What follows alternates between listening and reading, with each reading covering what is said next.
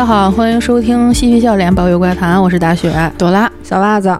今天咱们又到了这个怪谈时间。嗯，其实夏天大家还挺爱听点这个鬼故事降温啊，反正晚上也睡不着觉。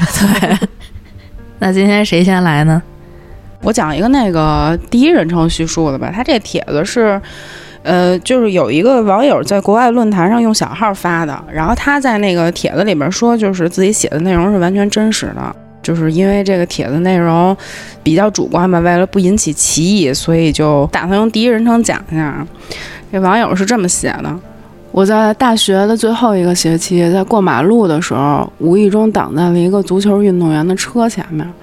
然后他就是很不讲理的把我暴揍了一顿。当时那个人大概得有两三百斤那种大汉，然后我才一百多斤。在当我失去意识的时候呢，我感觉我走上了完全不一样的人生轨迹。我遇见了一个美少女，她让我脸红心跳，我追求了她很久，然后打发了好几个同样追求她的男的，才终于赢得了她的芳心。两年以后呢，我们就结婚了，她还给我生了一个女儿。我有一份非常好的工作，妻子也不用外出打工。女儿两岁的时候呢，妻子又给我生了一个儿子，儿子给我带来了人生中至高无上的快乐。我每天早上上班之前都会走进孩子们的房间，逗逗这俩孩子。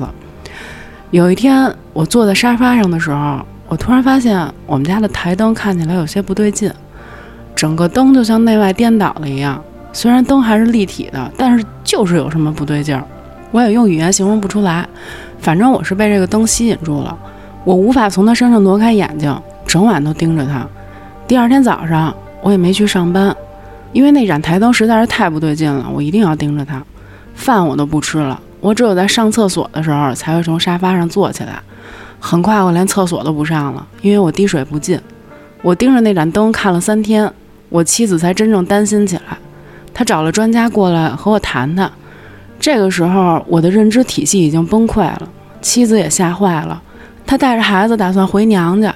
就在这个时候，我顿悟了：灯不是真的，房子也不是真的，我的妻子和孩子这些都不是真的，我过去十年的生活也都不是真的。就在这个时候，那盏台灯开始变得忽明忽暗，依然是内外颠倒的样子。现在它占据了我的整个视野，我只能看到一片红色。我开始听到尖叫。各种各样奇怪的声音，感觉到了身上也特别疼，特别特别疼。我说的第一句话是：“我的牙被打掉了。”然后睁开了眼睛，我发现自己瘫在人行道上，身边围了一圈我不认识的人，很多人都吓坏了，我是完全的懵了。不知道过了多久，警察把我抱了起来，拖着我走过人行道和草地，把我脸朝下扔在一辆警车的后座上。我还是很困惑。我被警察带去了医院，给我做了 CT 扫描。这件事儿之后，我有三年都沉浸在严重的抑郁症里。我为失去妻子和孩子而悲伤。我努力地让自己相信他们从来都没有存在过。我害怕我自己要疯了，因为我会哭着睡觉，希望能在梦中看到妻子。我从来都没有梦见过他，但我有时候会梦见我的儿子，通常只是眼角余光中的一瞥。梦里他永远都是五岁。而我永远都听不清他说什么。这个原作者在发帖之后二十四小时又补充道：“我没想到有人会读我的评论，我修改了一个语义有歧义的句子。我从来都没有看过《盗梦空间》，也没有看过很多人提到的《星际迷航》的情节。而且他说我收到了很多私信，私信里也描述了类似的经历。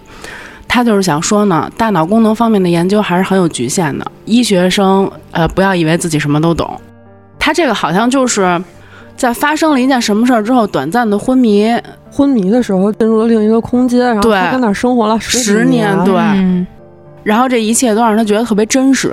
之后他就在那一瞬间醒过来之后，就觉得什么都没了，对自己的人生被抽走了十年，挺痛苦的耶。对，我讲一个这个故事主人公还是叫小 A 啊。这个小 A 呢，他是一个就是挺普通的一上班族，然后就平时上班，然后周末偶尔和朋友聚聚会。然后有一天呢，这个小 A 的发小小张就邀请他周末去这个郊区烧烤，然后说一共有三对男女，但是只有你是单身。其实这个组合呢，小 A 本来是不想参与的，确实看起来蛮惨的。但是小张和这个小张女朋友小李就说：“哎，我这儿有一姐们儿跟你挺合适的，说你过来，我准备介绍给你。”哎，小 A 一听，那也行吧，就去了。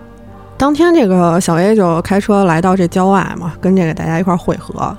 哎，结果到了之后，小张说那姐们儿有事儿来不了了，说改天再让你们见面。小 A 一听，操呀，绝逼就是糊弄我呢。但是来都来了，那大家就玩儿呗。嗯然后在这期间，小张就说说，哎，那个我们单位有一同事给我发了一手机号，说只要你给这手机号发信息问他，说我什么时候死，他就能告诉你。然后小 A 一听就知道呀，你绝逼又扯淡。就这个小张，他俩不是发小吗？从小就是那种满嘴跑火车，然后他媳妇儿也是，就是特胡逼，就俩人都特胡闹那种人。然后那个小张当时啊，就怕大家不信，然后就把自己手机掏出来说：“你看，我这个发了，上头说我这个是二零二三年五月十二号十点五十三分死，正好呢就是明天。然后明天呢还是小张生日。”真巧啊哎对，小 A 一看 说：“擦，绝逼就是 胡逼说呢。”但是剩下那两对儿，他们不是从小一块儿长大的吗？剩下那两对儿是后来认识的朋友。哎，人俩还挺当真的，说你害怕吗？为了不破坏气氛，小 A 就什么都没说。然后听他们这么问，这个小张就笑了笑，说说：“操，真挺害怕的。嗯说明儿我得在屋里躲一天，我明儿不出来不就完了吗？我不就死不了了吗？”嗯然后说：“哎，要不然大家都试试，都问问。”然后在这个小张的撺掇之下呢，几个人都掏出手机发了这短信。小 A 的日期是二零二三年五月十五号，二十一点四十九分，哦啊、也不远，四天嘛。然后这个小张女朋友小李呢是二零二三年六月十一号，二十一点四十五分。除了他们仨这个日期比较近之外，其他人都是十几年甚至几十年之后。嗯小 A 一看，操，针对我呗，就是吓唬吓唬我呗。对然后小 A 当时就是也选择就是配合演出视而不见嘛。然后第二天是这个小张的生日啊，然后就是他们头一天就是烤肉的时候就约好了，说那个第二天晚上去小张他们家吃饭。然后从早上开始起特早，小张起特早，早上开始就开始不停跟这群里发消息聊天儿，聊到十点五十三分没消息了。哎呦，然后小张这人就没在群里再出现过。当时那个剩下的小伙伴就已经慌了，就说不会真是出事儿了吧？啊，只有小 A 觉得牙肯定没事儿，呀装呢对，跟那演呢。嗯然后晚上呢，这个小 A 呢就到点儿，说他们不是头一天约好了说去他们家吃晚饭吗？到到点儿就去了，哎，果然好好跟家坐着呢。看这个没骗着这小 A 啊，这小张跟小李就招了，说他们那个发信息那个人就是准备介绍给小 A 的对象小文儿。小张呢就提前把这个哥儿几个手机号都告诉小文儿了，就是让这个小文儿按照他们之前定好的这时间回。哎，小 A 觉得，哎，这么认识这么这女孩儿，其实感觉也挺有意思的。嗯，然后他就给昨天存的那个死亡消息那个手机号码发了一信息，就逗逗他说：“小文儿是吧？说我是小 A，哎，你跟这个小张配合的还挺好。”然后对方很快就回复了，回的是二零二三年五月十五日二十一点四十九分哦，还演呢，啊。小 A 然后又回答说：“别演了，说都招了，你就别再演了。”然后对方又回了一条，还是这个日期。小 A 当时就觉得有点没劲了，就是 干嘛呀？咱都已经说开了，把这事儿别演了。他就给这号码拨了一电话，无法接通。哦，然后小 A 呢就皱着眉头看这小张啊，他觉得呀，这是不是才是真正的目的？说找一人跟那儿 戏弄我。然后他就拿着手机质问小张说：“你为什么这么干啊？咱们从小一块儿长大的。”嗯结果这个小张说：“不能啊，说我都跟那小文说好了。”那小李也在旁边就帮腔说：“绝对就是真是跟人说好了，想给你介绍当女朋友的。”嗯，小 A 呢就拿过小张那手机啊，打开那通讯录对比了一下，突然他就惊出一身汗来。他发现他发的这个手机号和小张手机里小文的手机号差了一位。发错了，对，就是如果大家都在给小文发信息，那小 A 他到底是在给谁发些信息呢？想到这儿，这个小 A 赶紧就把这个事儿跟大伙儿说了。他看见这个小张和小李明显就有点慌了，然后小张呢就拿着小 A 的手机，又给这号发了一条说你是谁，回复的还是这日期。但是这个时候，就是其他的那个小张的朋友就陆陆续续也过来了，然后仨人一对眼神，就没再提这事儿。今天，嗯，晚上这局散了之后呢，这个小张把小李送上了车，然后就特别气冲冲的跟这个小 A 说：“说这不是你丫自己找人干的吧？”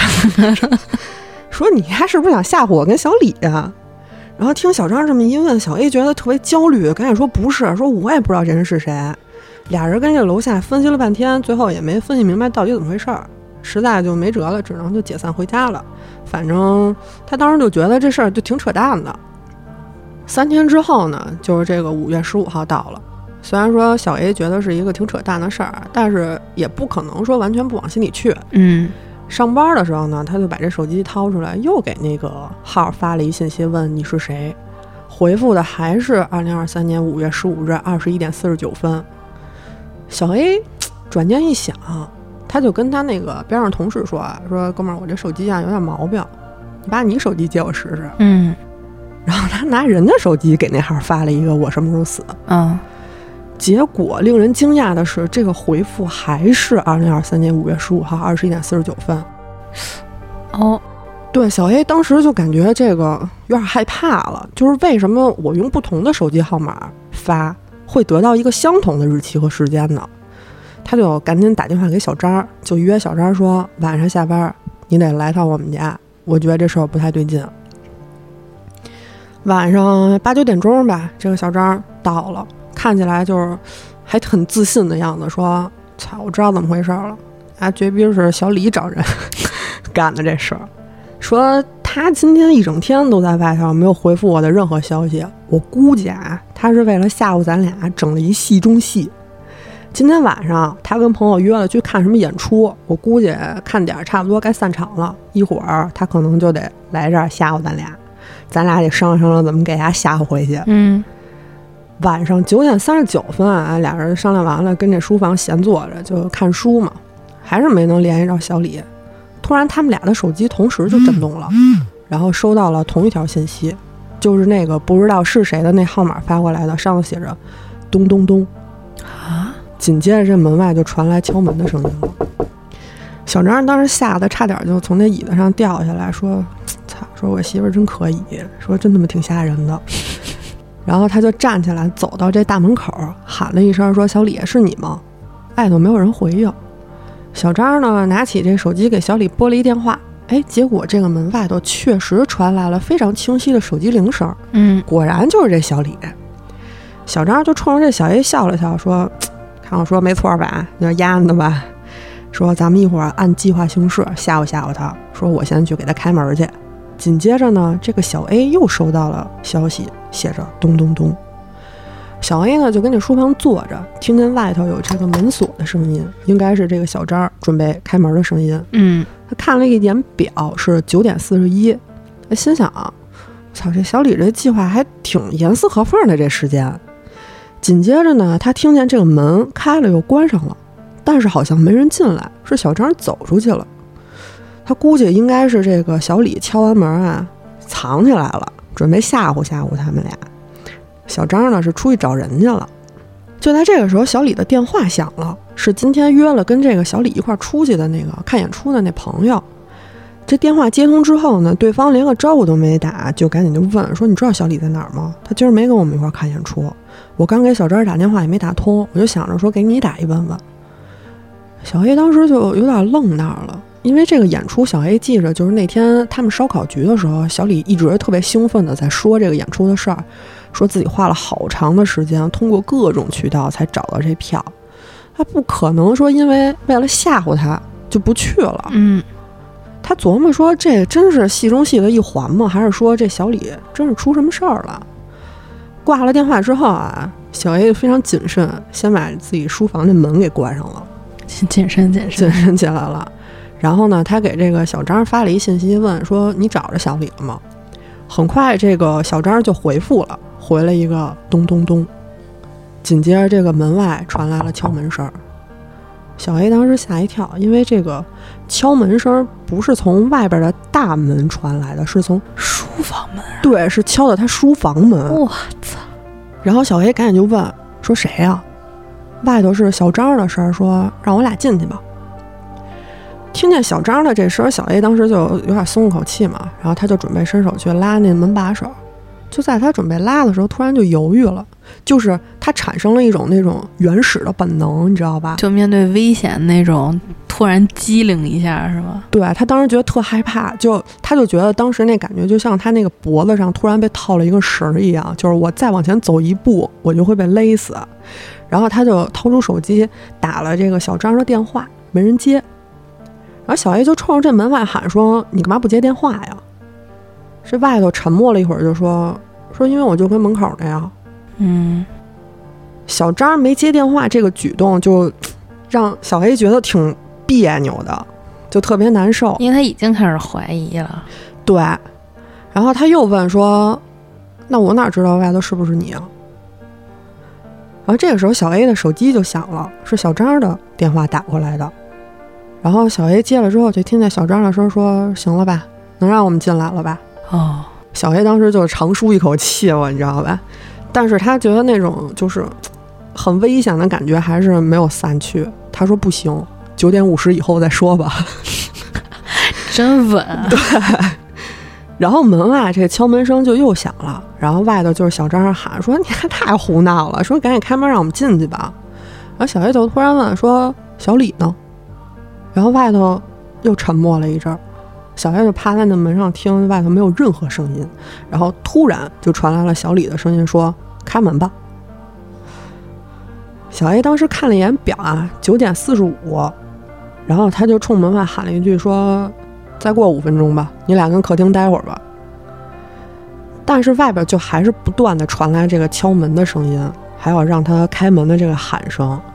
然后他们越是喊着让小 A 开门，小 A 这心跳就越快，就咚咚咚咚，然后出汗出的越多。然后外边这个声音持续不断，然后小 A 的手机突然开始就震动，就是那个号码不停的在给他发着消息，咚咚咚咚咚咚咚咚咚，然后敲门的声音也不停的一直在响着。九点四十九分，这个声音突然就停了，小 A 当时就就惊的，就呆那儿了。他自己站了一会儿，然后才走到这个门前，哆哆嗦嗦把这门打开了，外头也没有人，就是好多脚印儿。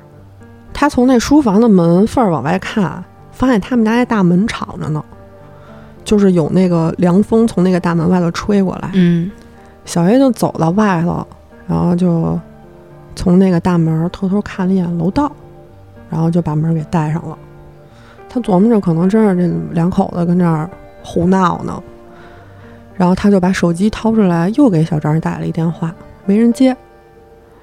就在小 A 准备就是出门上小张他们家 跟人家打一架的时候，啊他突然发现他们家沙发上有一东西，是小张的手机。他看了一下时间，是九点四十九分。然后他掏出自己手机一看，还是九点四十九分。然后他又看了一下墙上的挂钟，已经是十点半了。他们家所有的电子设备都被冻结在九点四十九分。然后他掏出手机试着给朋友、家人打电话，全是忙音，就无论他打给谁都是忙音。哦，然后他就有点不知所措的就坐在这沙发上，然后突然他听见了敲门声，咚咚咚，小 A 就傻了，因为这个敲门声是从房间里头传来的，啊然后有一个声音在他耳边说：“谢谢你让我进来。啊！我操！”这个我感觉挺那个，就是你也说不好，因为前头一直在感觉好像是就是朋友吓唬人之类的，我以为他挺稳的，就一直不开门，对，结果其实只是就是跟你开不开门没有关系这件事儿，啊，唉，就怎么也躲不开呗。嗯那我讲一个吧，我讲的这个，就有一天晚上啊，这个小 A 一直觉着睡不着觉，他就拿着这个手机有一搭没一搭就刷抖音嘛，他就想看看有没有什么有意思的这个视频瞅瞅，然后他就点到这个直播里边翻了半天，突然就有一个挺特别的推送，就引起了他这个好奇。这直播的标题特别朴素，就四个字：午夜漫步。小 A 就想着，哎，是不是这个夜里带着大家直播散步，应该挺催眠的。然后他就把这直播间给点开了。点开之后，就是这主播第一视角嘛，就这人穿过了一片黑乎乎，就是有点荒凉的那种树林，然后还过了一条小河。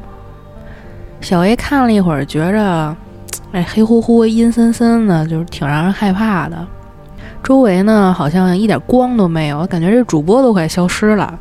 而且这期间，这个主播这人一句话都没说过。但是更令小 A 震惊的就是，随着这个直播继续拍摄，这主播走的路线让他觉着越来越熟悉。然后小 A 就发现这直播间里边远远拍着的是自己家后院儿。嗯，然后小 A 一下就僵住了，一下就醒了。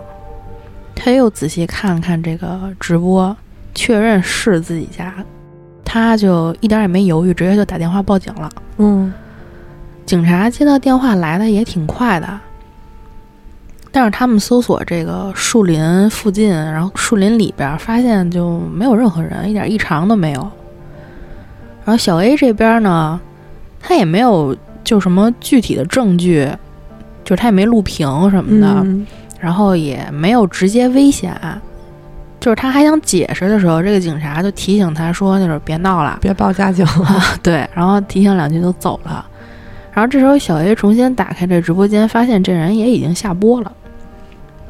其实他当时有点不甘心啊，他觉着这人肯定还得重新上线直播，他就想着这次他要是再直播，自己就一定录屏了。嗯然后过了没多久呢，这直播果然又开始了，但是这次这直播里边就没出现过小 A 家，这主播就是在树林里边走了几个小时就结束了。小 A 心里就还琢磨呢，说怎么会有人爱看这种东西啊？但是小 A 他就没录到任何有用证据嘛，他就翻来覆去想，说这人到底拍的是不是自己家呀？会不会是我看错了？他也不关注这个账号啊，他怕自己关注了以后引起他注意有什么问题。嗯但是他就记住这个直播间的名字，就每天点开这直播间看。过了两天，这直播突然就开始了。小 A 这时候立刻就开始录屏，他就寻思这次有什么问题，自己肯定有证据嘛。然后直播就还是在树林里边走，能听见这种枯叶被踩碎的声音。然后屏幕里边小 A 就看见又到自己家了。但是这次跟上次不一样的是，这个人没有远远的看着他家，而是一步一步朝他家走过来了，嗯而且越走越近。小 A 突然就觉得特害怕，他觉得自己必须得做点什么，就是不能干等着这个人就过来，因为不知道这人要干嘛。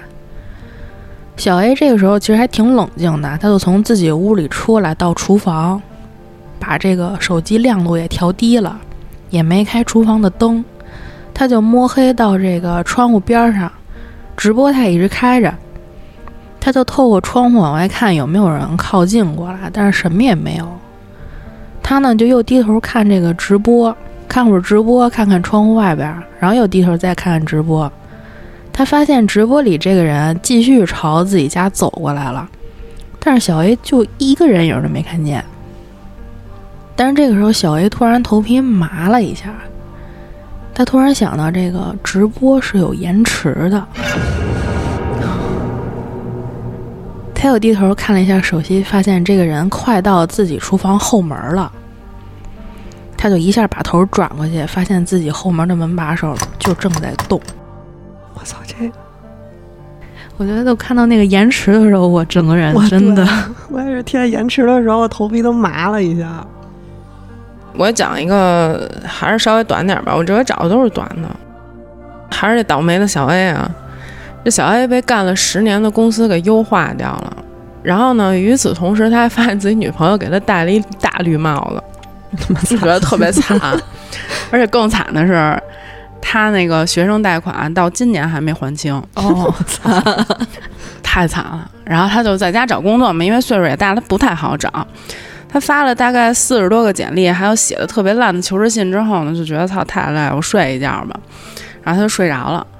等到第二天小 A 醒过来之后呢，他就下定决心说：“操，我必须得想办法挣点钱。就是我在等面试的过程中呢，我要不在家干点能挣钱的活儿吧。”当时他觉得，其实最好的选项就是去做那些有偿的网络调查，就那种回答一小时问题，然后能挣五美刀的网络调查。嗯咱们国内好像也有的比较少，嗯因为他也没有其他赚钱的路子啊，就只能在家干这个，要不然就是做问卷，要不然就是宅家玩电脑、玩手机，至少这个做一问卷还能负担一下自己伙食费嘛。然后做了大概五个小时的调查问卷之后，他都觉得自己快累死了，因为特别枯燥。他觉得做问卷比每天上班都累。坐电脑桌前面五个多小时，挣了大概四十五美刀，还有点儿就什么地铁礼品卡之类的。嗯，然后他算了算，每小时九刀，好像跟自己以前上班的时候也差不多。想到这儿呢，他就觉得其实挺郁闷的，就不知道他这么多年上班在坚持什么。然后他就准备关电脑呢，就用挣的这点钱去酒吧里喝点酒。不想想学生贷款的事儿。之后呢，他注意到了一广告，这广告其实并不是特别引人注目啊，但是不知道为什么小 A 就是注意到了它，在网页右下角的一个小小的弹窗，也许呢就是因为它那个设计特别简约吧，在一个完全纯白的一个背景上面，然后用黑色的粗体字写着“现金调查”，真是那个要什么来什么。至少他们这个信息是相当直接的。小 A 当时就觉得啊、那再做一个也无妨，正好出门之前呢，再多赚点酒钱。然后他就坐回到椅子上，点开那个图片链接，准备迎接更多痛苦的询问啊。前几个问题还算简单，小 A 就估计啊，估计还没进正题呢，只是在收集数据啊，就是什么名字啊、年龄、职业。他们还问了一下身高体重，虽然有点奇怪，但也不是没遇见过。然而这第一个真正的问题就截然不同了。小 A 当时满脑子问号，因为这个问题属实是非常奇怪啊。屏幕上面的题干是：你现在看向身后的冲动有多强？下面有五个选项，从完全不想到无法抗拒。完全不想。是完全不想。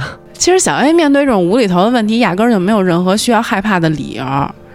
但是就在那一刻，他真的是充满了恐惧，屏住了呼吸，试图分辨身后是不是有什么微妙的声响，但是什么都没有。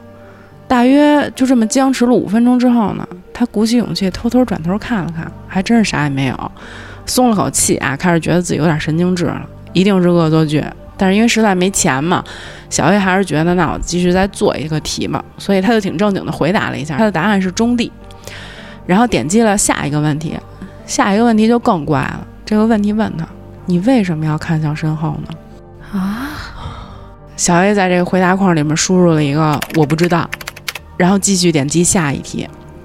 第三个问题是，嗯、你在一架飞机上，除了你以外，飞机上只有呃另外一个乘客，他坐在你身后的某一个位置。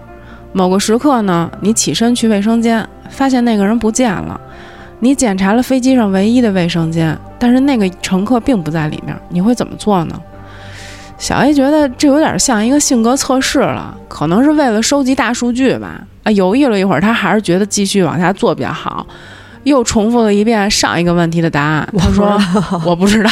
”说真的，小 A 确实不知道啊，因为就这种毫无逻辑的怪问题，根本就不在一个正常人的考虑范围内。他再次点击下一题。小 A 现在对这套问卷其实是超级好奇了。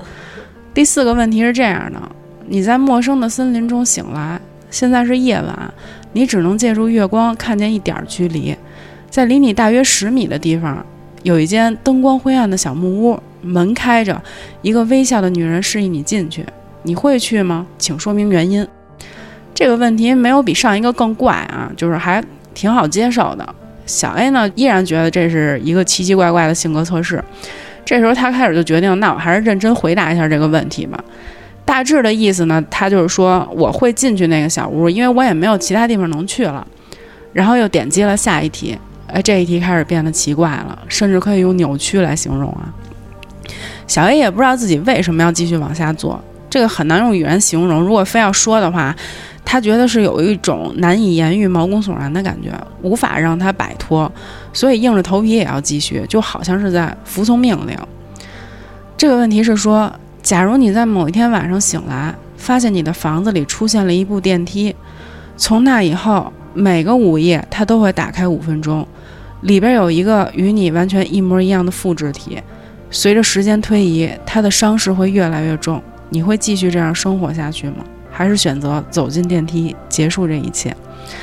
还有一个问题，你在酒店房间里被一阵急促的敲窗声惊醒，你透过百叶窗往外看，看到一个没有双眼的人，他把嘴贴在窗户上，告诉你立刻杀死浴室里的女人。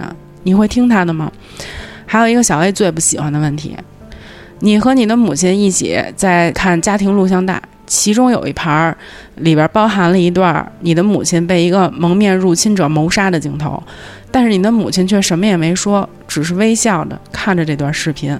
在你看来，这会让你感觉到担心吗？除了这些看起来比较疯的怪问题之外啊，现实里真的发生了一些让人无法解释的事儿。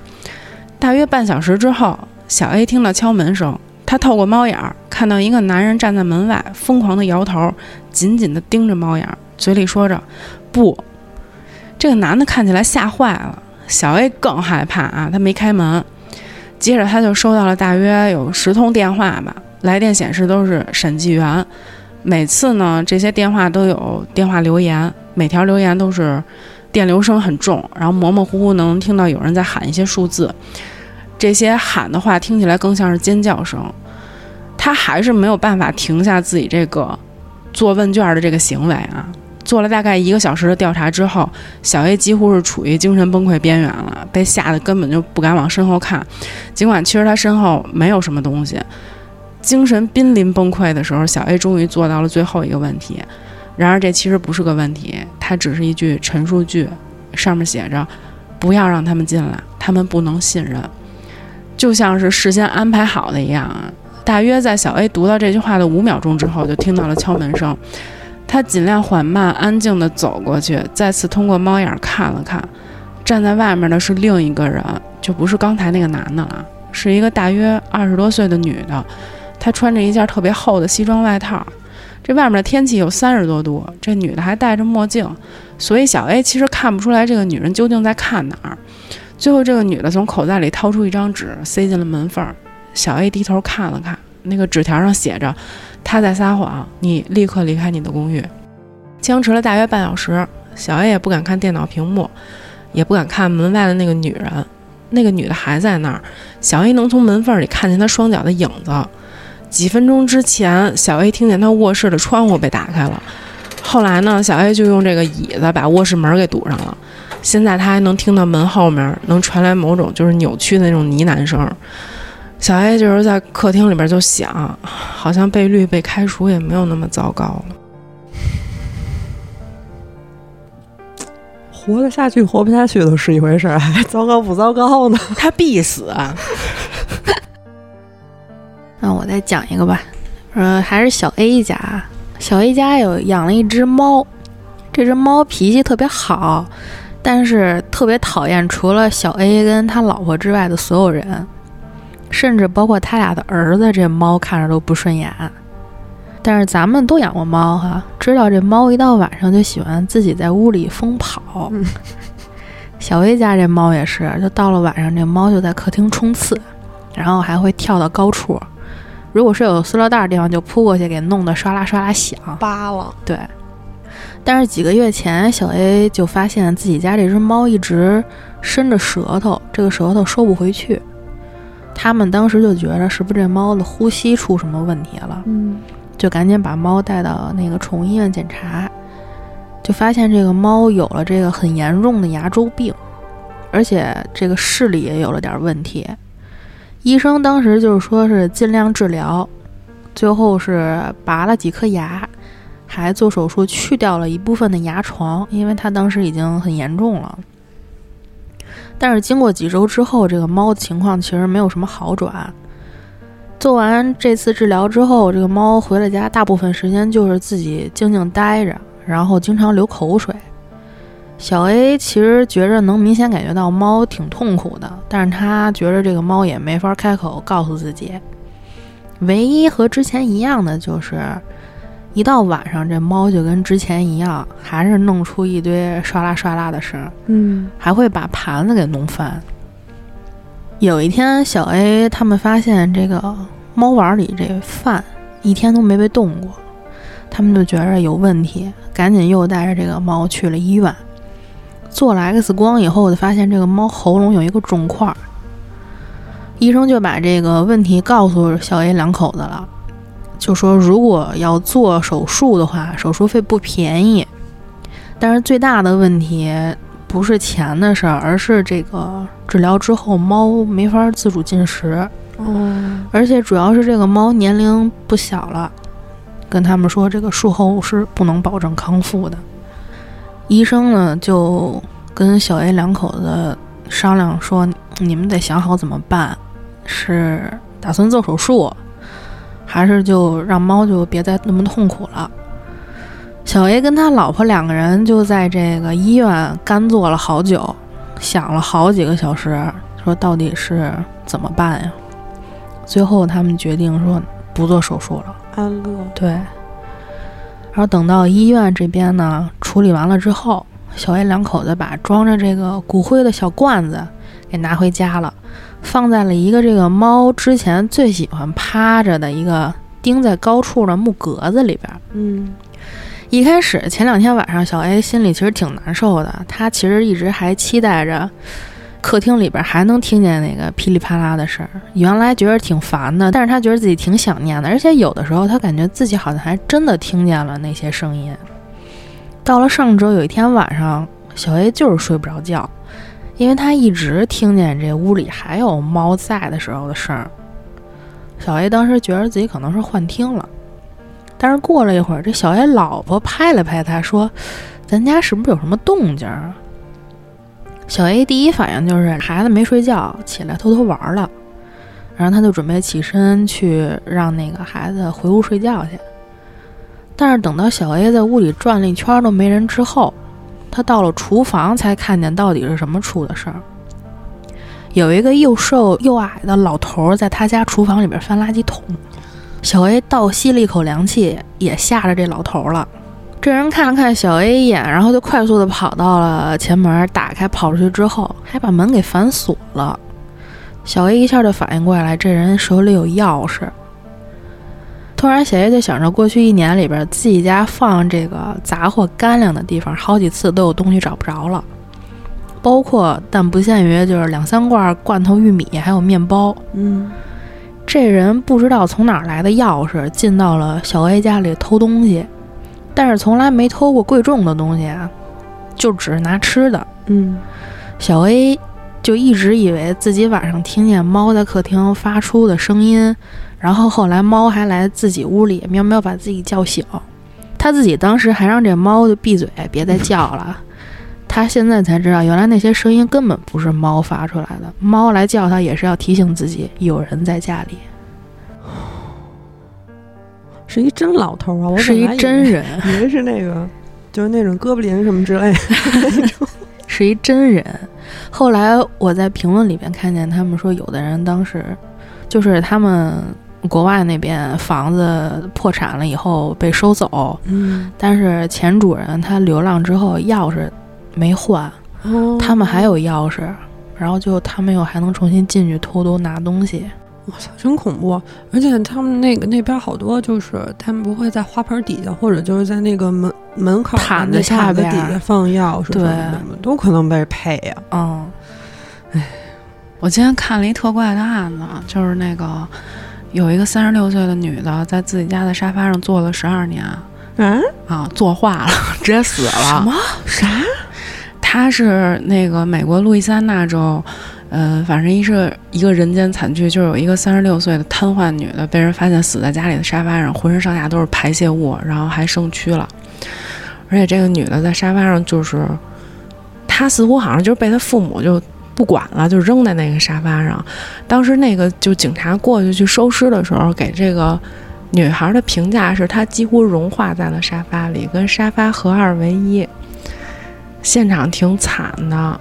这个女孩她有有那个叫什么是孤独症，什么谱系，叫、哦叫一个什么反，反正就是就是对外界没反应。对，然后他有社交障碍什么的，完了父母可能也就是不管他们，然后给他扔到家里面那个沙发上面。而且这女孩她本身，你想她那个孤独症嘛，她就是也不愿意跟外界交流，吃喝拉撒全都在那沙发上。然后医生就说她十二年根本就没动过，我靠，那肯定浑身都是褥疮。对她那个褥疮已经到骨头里边了。哎呀，啊，那父母就就也不在这住是吗？父母就不要他了呗？就不要了。他当时说发现这个女的惨死的时候，他父母还在外面旅游呢。我靠，说他从头到脚都是尿液、粪便，然后还有那个被虫子。那这个房子就根本也就只有他自己坐在那儿。好像是我靠，这不比恐怖故事恐怖啊？对，现场令人作呕。我说进去之后，那个屋里边味儿特别大。那肯定的。我操，那他就算是孤独症，他不会没有，他应该也有痛觉呀。他说好像有点瘫痪嘛？对，他还瘫痪嘛，而且他那个说，当时到最后的时候，在他胃里边能查出来那个沙发里边那海绵什么的，都吃那些东西了，反正特惨。而且他去世的时候就四十三点五公斤，四十三点五公斤，那其实还凑合。新冠阳性还是。要是四三四十三点五斤，那是挺太惨了。验尸官估计他在沙发上一坐就是十二年，从来没被人移动过，最终跟沙发融合在了一起。我操，真扯淡啊！我的怎么会有这种事儿啊？他那个身上都是褥疮，不都进骨头了吗？整个整个人长沙发上了。哎呦，哎呀！哎呀，然后他那父母还特别假，就是那个难过呢，啊，还男闺闺女死了之后，然后在推特上面发说什么“我们爱你”什么。不是我操，他俩应该入刑啊，真没道理。人都烂成那样了，然后啊说我我操我操，特生让他把气那，沙发搬回家，每天坐去吧。真的，我天哪！我天，真受不了。我操，怎么会有这种事儿啊？做父母就是得要考试的，就是垃圾人哪儿都有。嗯。好吧，那今天的节目就到这吧。私信主播或搜索“西皮电台”拼音全拼，可以加入粉丝群和主播交流。我们下期节目再见，拜拜。